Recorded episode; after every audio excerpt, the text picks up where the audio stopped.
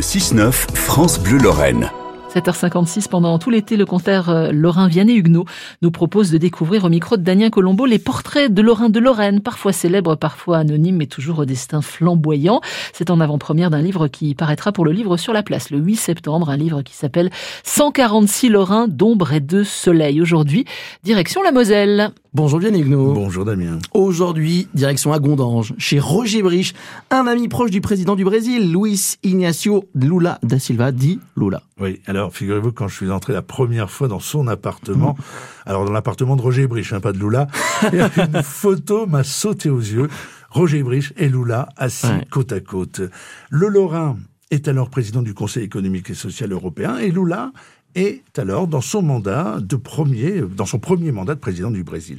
Cette photo, je l'ai sortie quand il est entré en prison, car c'est mon ami, m'explique alors euh, Roger Brich, avec un sourire de père tranquille, sourire devenant lumineux lorsqu'il raconte son parcours, pas vraiment tranquille, hein, parsemé de grèves, de négociations, de combats, d'amitié et de ruptures. Son goût pour les relations internationales naît à Agondange, dans la rue de l'usine où il vit avec ses parents. Il me raconte, c'était une rue à 90% italienne. Il y avait aussi des Polonais et quelques Lorrains. Les premiers Italiens étaient des émigrés politiques qui avaient fui le fascisme.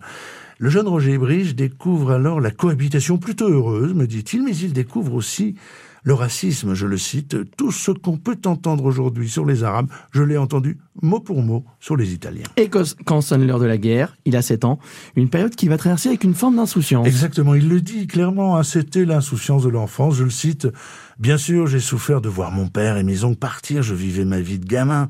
J'attendais les alertes du soir et j'étais heureux quand elle nous disait que nous n'aurions pas école le lendemain. voilà. Alors, c'est après la libération qu'il va vraiment entrer dans le dur de la vie. En 1946, il a 14 ans, il part au Turbin. Mmh. Alors, il est d'abord apprenti dans une entreprise de ferblanterie et de zinguerie, puis il quitte la petite boîte pour la grosse. Il entre à la SAF, Société des aciéries fines de l'Est. C'est une filiale de Renault hein, qui produisait des tôles et des pièces forgées. Il est tuyauteur et en 1957, il fait son entrée dans le monde syndical à la CFTC, puis à la CFDT, où il gravit tous les échelons et il devient secrétaire national. Et alors, à la fin des années 70, Roger Brich part au Brésil avec quelques collègues de la CFDT. L'objectif, c'est d'épauler les syndicats qui sont opposants à la dictature avec des programmes de formation et d'aide à l'organisation. Et Roger Brich raconte, c'était la dictature, donc on était cachés dans des couvents pour faire nos cours. Et là, il fait donc la rencontre de Lula, qui est métallurgiste comme lui. Le courant passe immédiatement, ils s'apprécient, deviennent amis, se revoient et ne se sont jamais perdus de vue. Lorsque Lula euh, a été élu euh, pour la première fois président du Brésil, il a convié le Mosellan à la cérémonie d'investiture. C'est une belle histoire d'amitié. Une histoire que vous retrouverez dans le livre qui devrait paraître le 8 septembre prochain, 146 Lorrains d'ombre et de soleil en avant-première, grâce à Vianney Huguenot sur France.